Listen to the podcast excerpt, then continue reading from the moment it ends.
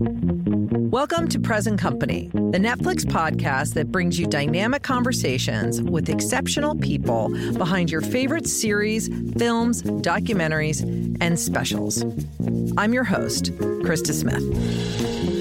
For years, I was Vanity Fair's ambassador to Hollywood, interviewing countless actors as well as creatives and authorities across the spectrum. My passion is talent, any form of it. How do you know you have it? How do you cultivate it? How do you protect it? And also, I want to get to the heart of what drives it.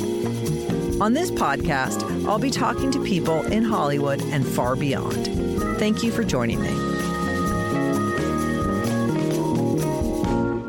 Welcome back to the show. Today, I'm bringing you my interview with Lily Collins, who I've known since pretty much the very start of her career, from when she covered the 2008 election as a host on the Nickelodeon series Kids Pick the President, to her breakout performance in The Blind Side, in which she played Sandra Bullock's daughter, to Rules Don't Apply, for which she was nominated for a Golden Globe. And this year has shown us two completely different sides of her as an actress. First, we see her as her effervescent, luminous best in the breakout hit Emily in Paris. And now we see her in David Fincher's Mank, in which she's a total revelation as Rita Alexander, secretary to the legendary screenwriter Herman Mankiewicz, aka Mank, as he writes Citizen Kane. This is Mrs. Alexander. She types 100 perfect words a minute and takes dictation like a clairvoyant. Rita Alexander, Herman Mankiewicz. How do you do, Mr. Mankiewicz? That's a big question. Well, since you like working nights, Rita here runs on London time. Her husband is one of our bold lads in the RAF. Flies, what is it, Rita? Spitfires? Hurricanes. My sympathy and prayers. And I beg your pardon? Given the speed, climb, and turning radius of the Messerschmitt Bf 109. I hope we won't need your sympathy, Mr. Mankiewicz. We'll do the praying and the fighting. We talk about all of it. So enjoy. Here is Lily Collins. First of all, I'm so happy to see you. And so good to see you too, as always. I know, in whatever capacity that is. Right. And I was just thinking back about first meeting you when you were 15, I believe, and yeah, working crazy. for Nickelodeon. Yep. And yeah, I walked into your office. I remember your exactly how your office looked. I remember there was like a photo on your desk. God, that's so long ago. oh, I was a journalist. Yeah, I was a journalist and I was coming to you and you were an editor and I was asking for a job. I just think it's so great because I think of like, let's jump to 2020 right now and you have a hit show, a monster hit show. Uh, you're in a David Fincher film, Mank, also yeah. beyond holding your own with with Gary Oldman, but we will get to that. Thank you are you. brilliant in this film. You got engaged. So 2020 seems like it's pretty good for you. it's one of those weird it's it's really strange because yeah, if you if I look back at 2020, there's just been so much negativity and so much darkness and and at the same time, for me personally, I think it's been the biggest year of self reflection, self growth, introspection, and it's led to so much light. And it's really, it feels weird sometimes because I know that there's there have been a lot of people that have suffered this year. And and the words a lot don't even cover it so it feels weird to then be celebrating things for me um, it, emotionally it feels weird sometimes, but it really, it really has been um, a, a year of, of things to be grateful for, you know, um, and a lot of things I've worked for years to kind of get to. Um, most importantly, finding a person I want to spend the rest of my life with, you know, and it's like, God, I, I, that, that I did not see coming when I, when I met him and then when I did meet him, um, it's like one of those cheesy moments when you go, I just knew. I just knew. Um, didn't know that we'd get engaged when we did, but I, I knew that it was going to happen one day. And, and then to have it fall at the same time as these two incredible experiences in my career, uh, it's been interesting to share them at a time when it, everything's changed in terms of the promotion aspect of it and and having something come out in a world where we're all inside you know it's it's the, the press tours and the and the and the sharing of it with people has been from home and it's a it's something that I'm very grateful to still be able to do, you know, to be able to share it and, and thank goodness that Netflix is able to have both of these come out so close together. Um, and it's normalized it for me because I get to be with my fiance and do interviews and then walk Redford, our dog, and then take the trash out. You know, it's like it's so interesting to have um, all of this happen at a time when I also get to enjoy being engaged. So I'm super grateful and it's been fun. It's been a fun ride. Yeah, I wonder we we've all acclimated and I'm so curious because it does feel like there's light at the end of the tunnel here and I and I wonder what are we going to want to do after? Are we going to go to the premieres and the junkets and planes as much? Yeah. Or are we going to be like, well, I don't know. It'll be curious to see what we have the appetite for, right? Yeah, I think about that too. It's it's very there's a lot of it that I miss. You know, I'm a very as you know, I'm a very social person and those film festivals, you know, that I think that's one of the last times I saw you in person was was doing interviews at Sundance. And I love seeing people that I don't get to see at other times of the year. And I love my team and I like traveling and I experiencing different places and being with my castmates and celebrating, you know, celebrating creativity in that way. But there are things that I think will forever be changed in the way that we had to do them because they were just the way in which we had to do them. And now, if I can do, I don't know, five meetings in the span of two hours maybe and i don't have to take into consideration driving and valeting and doing all that you know there's a lot of productivity that can happen from that um, and proactivity but I, I don't know. I think there's a lot of creativity in, in things that are in person hmm. but it has shifted. It definitely has shifted. And i think i'm prioritizing things differently now. You know i think it's like the, the funniest moment of that is like and this is so menial, but if you were going to do like a talk show or something and you're like, oh, I, I didn't get to fix my nails and I didn't, I don't look perfect. And then I didn't organize this before I left. And now you're like, well, it's on Zoom. It's like, it's really not the end of the world. And, and it's real life. And if you had to do something else that's far more important, then great. It's like your mind, your mindset shifts also the older you get. And you're like, oh, those things just aren't important. And I just was zeroed in and focused on them, but they have no, nothing to do with the work that I'm doing. Yeah. So it's been an interesting time of that too. All right. Well, let, let's talk about the work that you've been doing. So I want to start with Mank.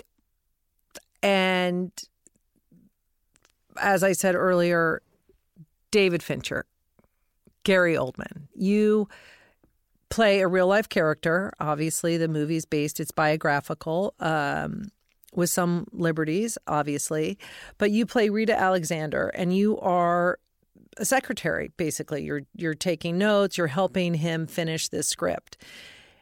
And I have so many questions because one of the most interesting things about your character and Gary's character as Mank is he's in a bed most of the time, and your performance is so still at the same time it's so active. And I love that. I loved watching you in this, and I was like, oh my God, kind of blown away uh, by what you were able to do in this movie. So I want to talk to you about when you first got that script, when it came to you, like what what were your initial thoughts Tell me about that experience when it, you know, from from the beginning to then meeting David. Um, well, thank you. I, I, very much appreciate that. And like I always say, coming from you, who I've known for so long and greatly admire, I, I it always means the world. Um, I got the script. I think it was about a week and a half before I went to Paris to film Emily in Paris, and it was a very intense audition process. Um, I had to put myself on tape, but I only had like three days to do it before I left. And I sent it in the day before I left and thought, there's just no way this is going to go anywhere because I'm not going to be in town. Um, and it's David Fincher, so there's just no way. Um, why? How would I get to work with David? so I went to Paris, found out there that he responded positively to the tape and wanted to Zoom with me, at which point I did not know what Zoom was because it was not a household name yet. So I finished a whole day of Emily and um, and then Zoomed with David from Paris. And the beginning of it was was David talking for about 20 minutes uh, about his connection to the script and how his dad had written it and the era of Hollywood in which it takes place, the idea that it would all be in black and white, that I was this British character coming in to serve as a moral compass to the movie, as well as the stenographer, as well as a confidant and a secretary. And, you know, she was this woman who was hired for a position, but at the same time served so many different purposes for, for Mankiewicz's character. And that all my scenes would be with Gary and, um, you know, just did I have any questions? And I, I was just kind of sitting there pinching myself thinking this is the most bizarre way to be talking to David about this project, but I'm just going to play around and do what it is that I love to do, which is prepare something and then go from there. Um, of course, my Wi-Fi was acting up and, and the Zoom didn't work properly.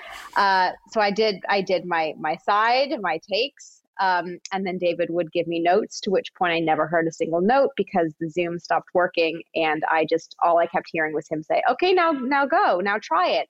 So I had no idea what his notes were, and I just had to keep kind of trying whatever it was that I thought that he wanted.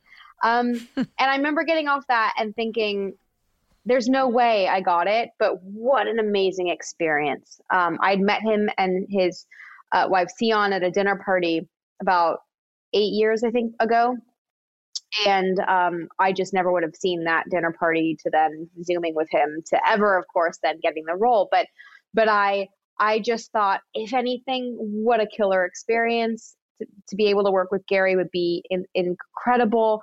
And this role is something that that is a small part of an incredible ensemble that is that is there to support Gary, who is just for me he, he is he's one of the best. He, he's and he's just such an incredible human being. And and so I, I just thought this would be amazing but i never thought it would go anywhere. Cut to two weeks later i found out that i got it and had to then fly back to la twice for 24 hours each during emily which uh, i'd never had a day off on that set because i'm in every scene. So that had to be figured out for weekends and i was in the air longer than i was on the ground and i had to treat myself kind of like a robot but little did i know that in a matter of eight months we'd be in a quarantine phase where you couldn't travel at all. So I'm so happy, needless to say, that I that I did both at the same time. But I I love stillness. I love being given parameters in which I can then play.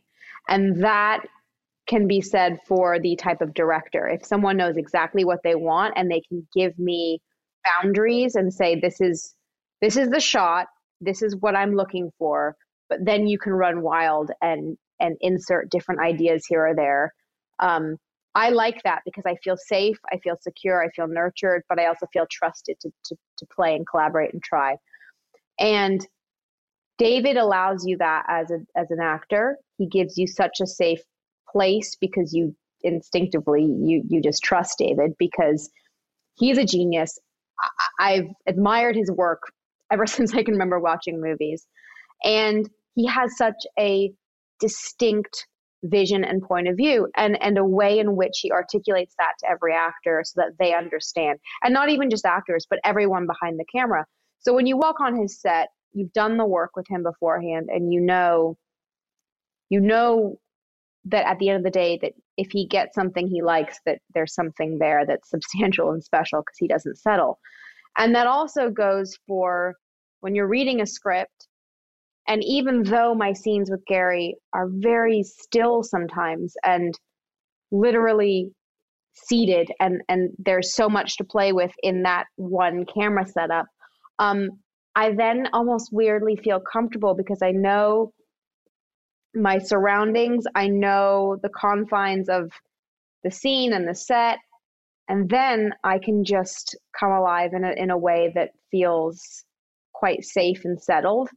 Um, and I love old movies and I love watching uh, old Hollywood actresses speak without speaking. It's in their eyes, it's in their reactions. And, you know, you're taught early on in acting that it's just as much reactionary as it is actionary. And and in a movie like this in black and white, where you're not as a viewer distracted by color, which I'd never even thought of before. Mm. When you're looking at something and you're watching and going, oh, that bright red, or oh, they're wearing that color, or they chose to put that together. That's interesting. Or that art on the wall really pops. It's like when you're watching black and white, you're really forced to look at light, texture, and people, like what the actual people's faces are doing. And so to be given the opportunity almost to digest far more than we normally are when we're looking at color that's kind of these distractions nothing to do with the person who's in the scene um, as an actor you're like wow there's so much more for me to play with here and god knows gary is giving me so much to react to that i was just so present and i found myself so present and not thinking as much on this set because it was all just so there and I was able to just let go and, and be so in the moment. So um, I treasure those scripts that you read that aren't that are pretty rare, you know, when when you know that the stillness is also going to speak such volumes. And you know that the camera is going to be able to sit and not have fast cuts. Because I love that about old movies too, where an audience can make decisions for themselves and how they feel they're not being told how to feel through an editor's cut, you know, and, and sound design, really fast edits, and people's attention spans seem to be longer back then. And so you, the lingering shots allowed you to breathe and emote and feel. Um, and David leaned into everything that an old movie would of that time. Mm. Well, I interviewed Gary earlier, uh, and he had called your he called your performance a revelation and that made no. me he oh did oh he did and that made me really proud vicariously i, I loved hearing oh, that from him and you. i'd love for you to talk a little bit about working with him mm. and what that was like for you? Like what did you learn from that? And and kind of how did it make you rethink how you work or did it? Like what was the exchange between between the two of you in, in terms of actor to actor? So I met Gary when I was about two years old on the set of Dracula. Um, I came on set with my family because our family friends had written Dracula and Hook, and we were shooting on the same lot, and my dad was in Hook.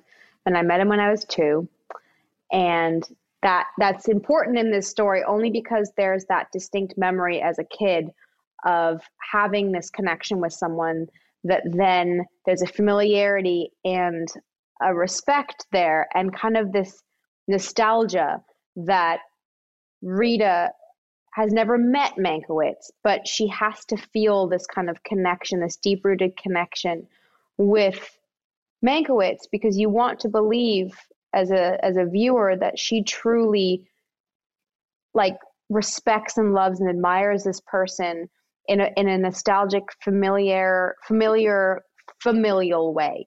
And that was already kind of in me with Gary, and I and I re-met him actually a few years ago at uh, a valet at an event with his wife Gisele, and I just went up to him and just said that I deeply admired his work and respected him greatly, and that was it. I just wanted to say that.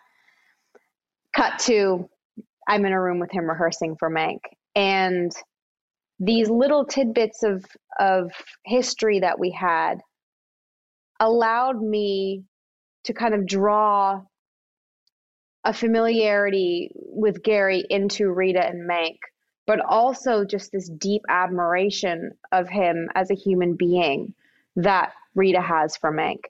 And throughout every experience with Gary, and when I stepped into that room for the first time after being cast as Rita,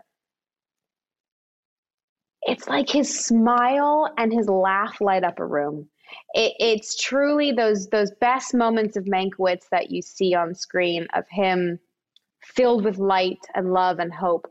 That's Gary on a daily basis. So to see Gary be able to bring those moments into Mank and make him human and uh, and make him endearing. And and I'll speak for myself as Rita, but to make him endearing to her because you know she is hired by him for a job, and so she doesn't have to, you know, have love for him. She doesn't have to have this connection with him. She could just literally do her job. But Rita represents this, you know, deep set moral compass of the movie as well, and she she believes in the good in people, and she really has love and respect for this man, and I I couldn't agree more as Lily and Gary. I think that he as an actor he is so he's so present, he's so giving, he's so kind, he's very nurturing.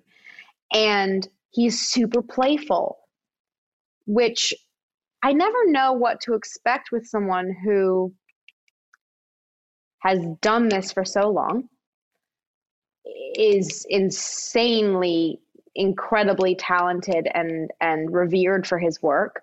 Um, I wonder if there's still fun to be had for them, if they're going to be playful, if they're going to come with something new and spontaneous.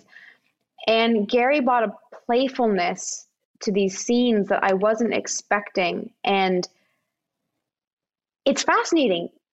He so I play British in this, and I know I grew up with a British accent, but I do sound like this every day and I and I don't stay in accent uh, throughout my experience. I dip in and out. You know, I'll, I'll do the scene in English, and British, and then I'm back to me, and you know, in between takes and everything. And Gary is the same. Gary's has his accent on screen, and then he's like back to you know spitting out British jokes and humor, and we were laughing so much. And it's like to be able to watch someone like Gary, who's just so incredible and so in it, at the drop of a hat, go straight back to telling a joke and being Gary, and then go straight back into it when they yell action. It, it's he doesn't miss a beat. And and um, there were many days when he was brought to work or came to work rather, um, but was never on screen because you know we have the gift of time with David. And sometimes a scene will take a week, sometimes it takes a couple days because of the different camera angles and whatnot. And sometimes Gary wouldn't be on screen, but he would get dressed, he would look the part, he would be exactly as Mank would be, and he'd be behind the camera giving 100% all the time. He like never had a day off. It's Mank, you know, and and he just never gave less than a hundred, and um, was just the kindest to the crew. And I feel like for myself to be able to watch someone who has been doing this for so long have such a playfulness with the cast and crew have a playfulness with the material and himself, to enjoy himself, um, to really give other actors the chance to shine. The movie's called Mank. I mean, he could so easily make it just all about Mank, and he doesn't. He makes every scene about every single person in that scene and allows you to try and feel um, like you have you don't have the pressure on you uh, I think is is wonderful. And yeah, he's just God. I feel like I my uh, my my level of expectation now for like a co-star has shifted because I'm like Gary just gives everything and he's so wonderful and I feel like I've been so spoiled. Mm. It was interesting. You said with Fincher, you get the gift of time, and and we all know part of his excellence is doing as many takes as you need to get it and that attention to detail. Did you respond in a way that you didn't anticipate or like how did you react to that? Yeah, I I didn't know what to expect other than things you hear. I have worked with other filmmakers who also like doing that um, until it's right. You know, they don't settle, and you're going to just do it as many times as we need to do it sometimes there's so many things at play whether it's a car moving or a bottle dropping and the lighting cue you know it's not always just to do with one actor. And so the more times you do it you more you realize oh there's actually an entire circus happening at one time that you have to wrangle in order to get the shot. Um, i'm a slight sucker for playing around with things anyway. So I love it. and I know that, that some people won't believe me when I say that, but I genuinely, if you're going to be playing with the best of the best, I want to play as long as I'm allowed to. Honestly, that's the key. I'm like, I could be here or I could be done and at home. Well, I kind of want to learn as much as I can. I'm going to come to set even when I'm not working because God knows I'm going to learn just so much by watching. And if they're willing to take the time to play with me, I'm going to soak that up. Like, why not? I mean, uh, so for, yeah, for me personally, it's like if David wants to try something else, I'm going to try it. And the thing is also, you know, I would have ideas, Gary would have ideas, everyone else would have ideas. And David would go, Great, show me. And it's to be given the trust to also use the time that you're given to try something of your own. That's an amazing collaboration. Um, and there were times, there's one scene in particular where I, you know, I've read the letter that my husband's presumed lost at sea. Gary makes a joke and I run out and I we don't know for how long that I've been out, but I've had to gather myself and think about what he said and kind of had a good cry. And I come back and I walk up to the doorway to um, say that he was right, but also to kind of give him a bit of a berating. And we don't know at the time, but Gary has, you know, has drank some of the alcohol and he's passed out. But I come to the door and I just kind of start to have a monologue. And that for me, I think was the most amount that we did for one scene for me. But it's because we're like, well, I, I, don't know how long she's been outside. So, how much anger is she still bringing in? How much sadness is she bringing in? Do we think she wants to be a bit meaner here? Do we like, there's so many ways to go that we want to have the ability to kind of have all the edits and also then he has to drop the bottle and then the lighting has to be perfect. So it, it really is a hmm. game and it's a creative game that I love to be a part of. And if someone's willing to bet on me to play that game, I'm going to play it and I'm going to keep playing it and I'm going to have fun with it.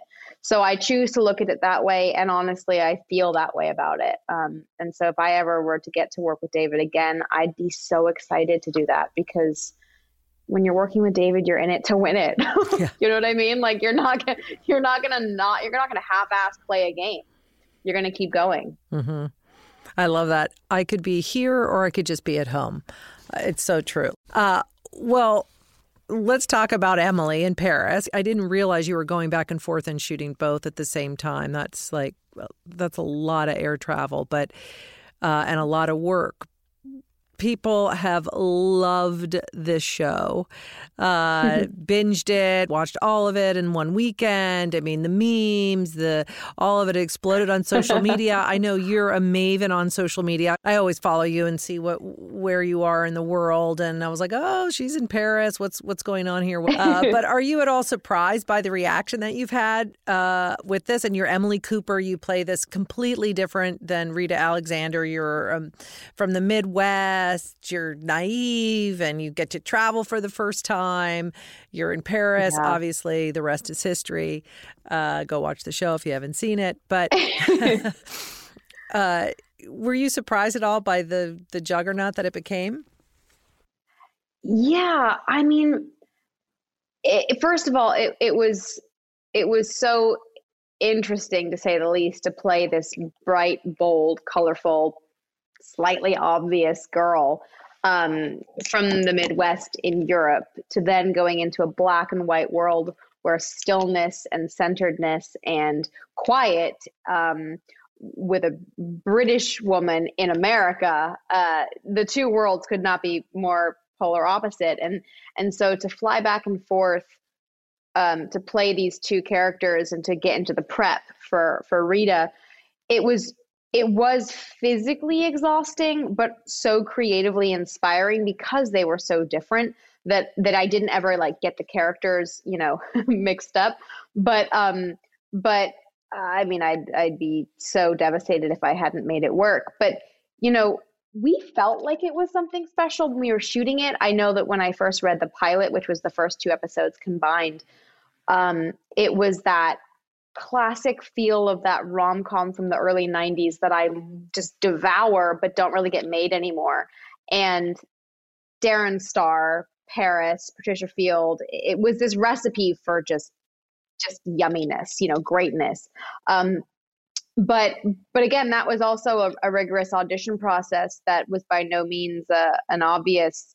Um, and I went in to meet with Darren, and then went in to do a camera test or reading with him, I guess. Um, and then when actually away to shoot something else. It seems to kind of be the the thing is I just kind of drop it and then leave and think this is never going to go anywhere. And then Darren called me on my 30th birthday and left me a voicemail saying, I can't wait for you to be Emily. And um, which is actually ironic because when I was 20, my first like job really in film or TV was two episodes of the remake of 90210, which was an original Darren Star. So I was like, so that was 20 and that was 30. And I was like, ooh, what's 40 going to bring?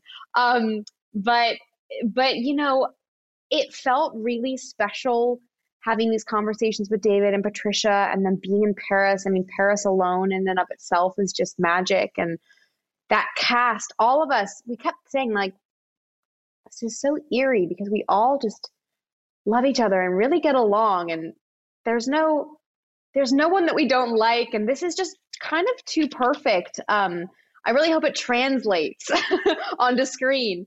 And and we just felt like it was this magical little nugget. And you know, and then having it come out when it did obviously was so unknown when we shot it what would happen you know in the world but i think that it was far enough along in quarantine that we'd become accustomed to being here and being at home, but our longing for escapism and travel and getting lost in a foreign adventure, all of those things were just becoming greater and greater.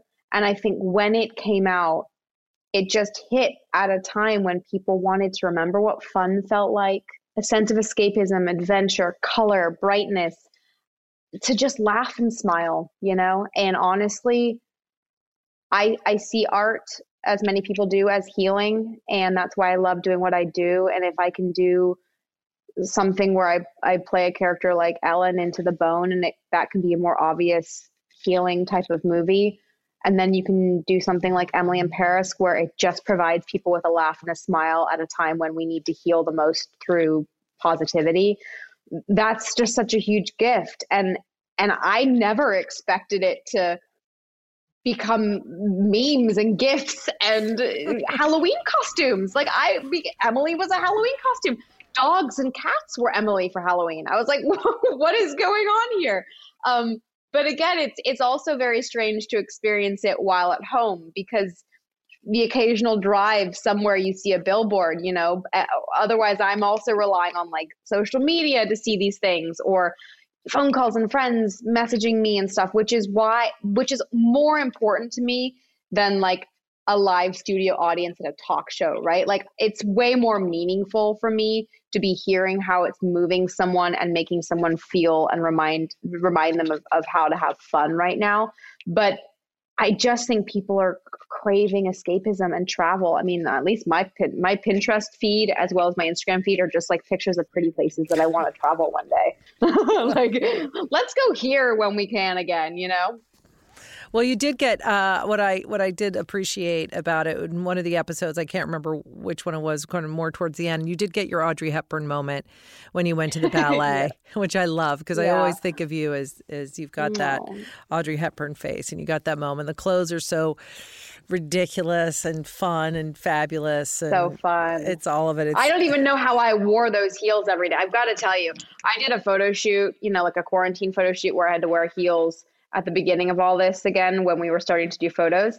And I like I don't know if I permanently like messed my foot up or pu- or pulled a muscle because I hadn't worn heels in so long. I now look at Emily and I'm like, how did I run around the streets on cobblestones in those crazy heels 24 7. I'm like, season two, I really got to get back into shape. My feet really have to get used to wearing heels again. I don't know how that's going to work. It's true. It's like a physical, it is. It's like you have to get your feet back into shape. It's so good. you really um, do. You, you mentioned uh, To the Bone. right? Which was also a, a Netflix movie where you played um, a young woman suffering with anorexia. And I know this is something that you've experienced personally. You wrote about it in your book. What I think is so interesting um, about you, Lily, you know, you can present as like light and sunshine, and you're, you know, we're the daughter of a famous person, and people can perceive that as a life of nothing but, you know, moonbeams and sunshine. But we all know the Yeah. reality of of of what that can bring and certainly personally you've talked a lot about you know the, the your insecurities and and your relationship with your dad and everything. But what was so important for you to get that out? Because most people don't talk so openly about this kind of stuff. And mm. you've always been someone that has been transparent in a way that is i think remarkable really as someone as you know i don't even know what how many million you have on instagram and as someone that is considered an influencer and also um, you know in the fashion world and in, with lancome and now a serious actor working with fincher and, and gary oldman you know you're it's almost like you're opening up more as opposed to shutting down more as you get older Mm, that's so interesting. I actually, yeah, I, I am opening up way more. Um, I think because I got really tired of feeling like I was trapping myself, and it, I felt like, I felt like people were judging me on things that they that they didn't even know but I felt that they did know. So I thought, well, if I at least just put everything out there and own my own story and can start from scratch and feel free, then I'll have less judgment on myself. And I I feel like the the second that I that I spoke about my experience with eating disorders, and it was quite a miraculous experience in that I was writing my book at the time, you know, and I wrote my chapter where I finally discussed it. Um, and a week later got the script for to the bone and i mean no one had any idea that i was writing a book at that point so it to me was like a sign from the universe saying this is something that's bigger than you and if you're at the point where you're ready to talk about it this is like a bigger platform for you to get to share it and when i went to sundance and when i saw you and we spoke about to the bone that was the first day that i ever publicly talked about it because i thought well i can't talk about the film and not discuss how it's so important to me. And so it was this freeing experience. I didn't really tell anyone I was going to do it, uh, talk about it, but it was just this like breath of fresh air and like letting go that then allowed me to start fresh without judgment and shame on myself. And it was so interesting because as an actor, every project you go to, you have to then take on a character and I had too much baggage as Lily. And I had to let that baggage go in order to take on the baggage of any other character that I then played because it just became too muddied and I just felt trapped within myself. And the older I get, you know, we talked at the beginning about prioritizing and reflection and kind of what it is that's important to me. And there's so many things that I focused on as a young person that aren't really even in my like realm of thinking today as to being what's important. And everyone says when you're a kid, like one day that won't even be important, or you know, you need to get your priorities straight or prioritize. And it's like it's all relative. And until until I found my person and we got a dog and real life stuff starts happening, you start working, but you're also prioritizing family. It's like things shift. And then things that you were selfish about in terms of yourself or things that I hyper focused on about my physical uh, about my physical body or just things about myself that aren't important. Um, I think I found so much value outside of myself, but I hadn't allowed myself to let go. And until I experienced things um, without holding on, like I, I, I was trapping myself and and I wasn't allowing myself to just live. And so the more I spoke about things, you know, I was a teen therapist in high school, and um, the one thing I remember taking away from that was like if we all just spoke more openly about our experiences and our feelings and our emotions, we'd all realize that we as individuals weren't crazy because we were all going through the same thing. um, and we all feel the same things, and therefore we can heal together, and then and then we don't need to judge each other for all these things, you know. And I think during quarantine, I've relied a lot on my friends and my therapist, and vice versa, of saying, okay, some days I get up and I cry and then I'm fine. And then some days are great and then I end the night crying. And why is that? And is it okay to have a mood swing during quarantine? It's like, of course it's okay. We're all universally going through 10 emotions in a day, 30 emotions in a day. And if we all just unloaded all of that and started fresh every once in a while, I think it would be a breath of fresh air. And so I just we just need to connect more as humans. Um, and that's my way of doing it. And some things i'll keep for myself of course. I mean I'm, I'm also a private person but i have found that the more i let go and be open the more life and light has come into my life um, and the right people and experiences have. So i don't know. It's a weird it's life's a weird process you know? And uh, i'm still learning as i go. Um, are you thinking about writing another book?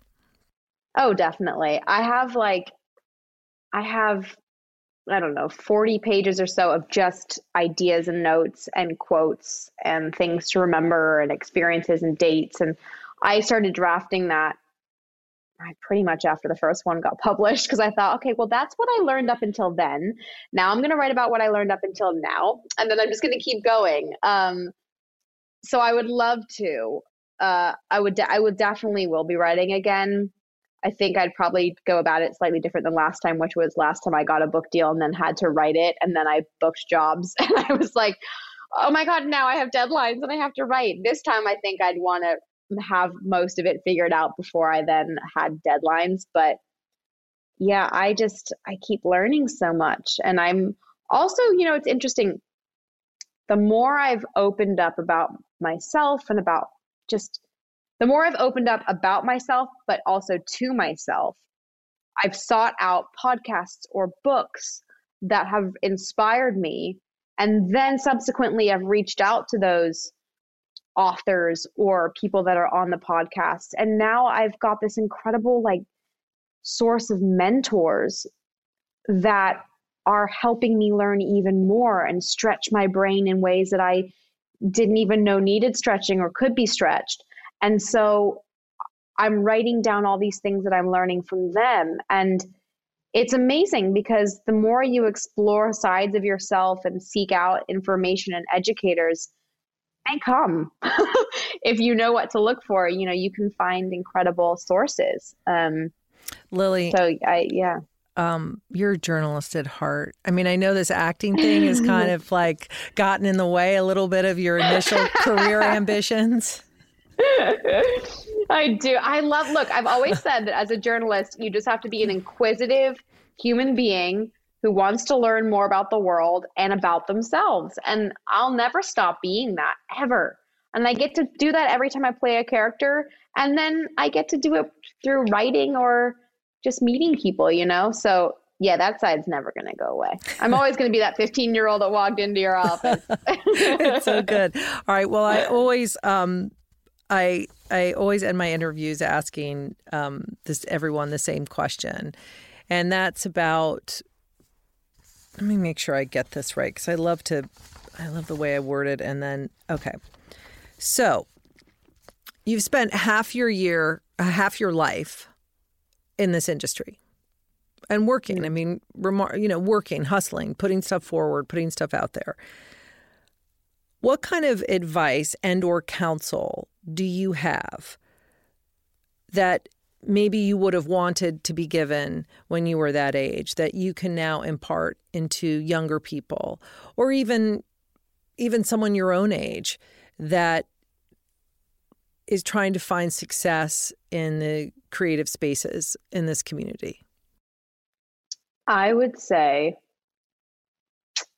um, you're you'll probably get told no a lot of times. We all get told no. I still get told no. Um, but don't take no as no, this isn't for you. Take it as no, not right now.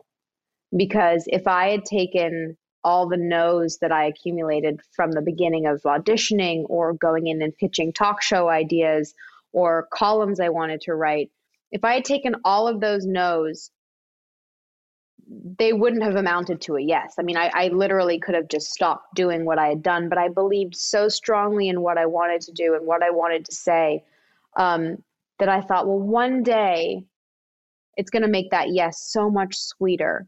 Um, and if you were to put it into the context of like a sentence, just think of it as a comma, not a period, because the other the other half of that's going to come one day, you know. And and it did. It made that one time I got told yes so much better because it's like the one thing I wasn't allowed to have. I finally was giving being given the opportunity.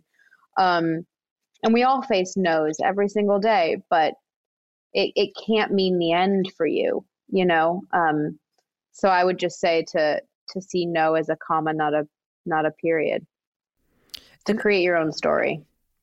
And for you, what do you see as that moment? What do you see as your first big yes in your career?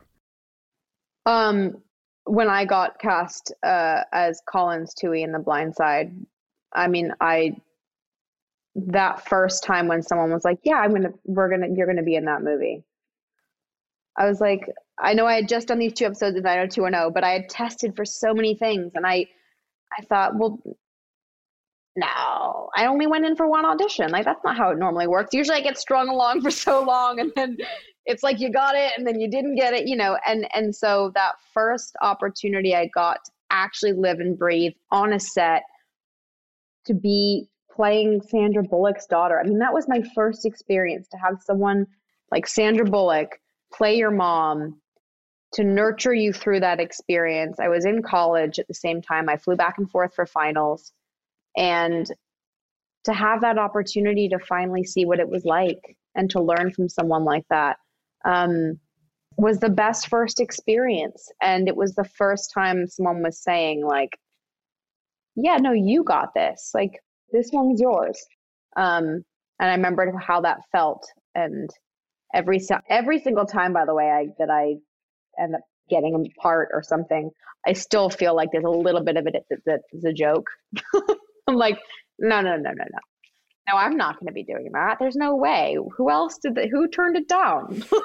like, there's no way. Um, but you know what? I don't, I, I learned to question it less and just embrace it more and run with it because everything happens. I think everything happens for a reason. And all those parts that I wanted that I didn't get, the right person got it because it was their journey. It wasn't my journey. And I was able to do all these other things because I didn't do that one thing. Or I was able to do this one thing and meet all these people and have this experience that led me to the next. So I don't dwell on any of that anymore. I just kind of move forward and say like, yeah, this is this is the story that I'm telling. Well, I look forward to your extended story and to season two of Emily in Paris. Uh, excited to see what's going to happen to, to Miss Cooper. Me too. I have no idea.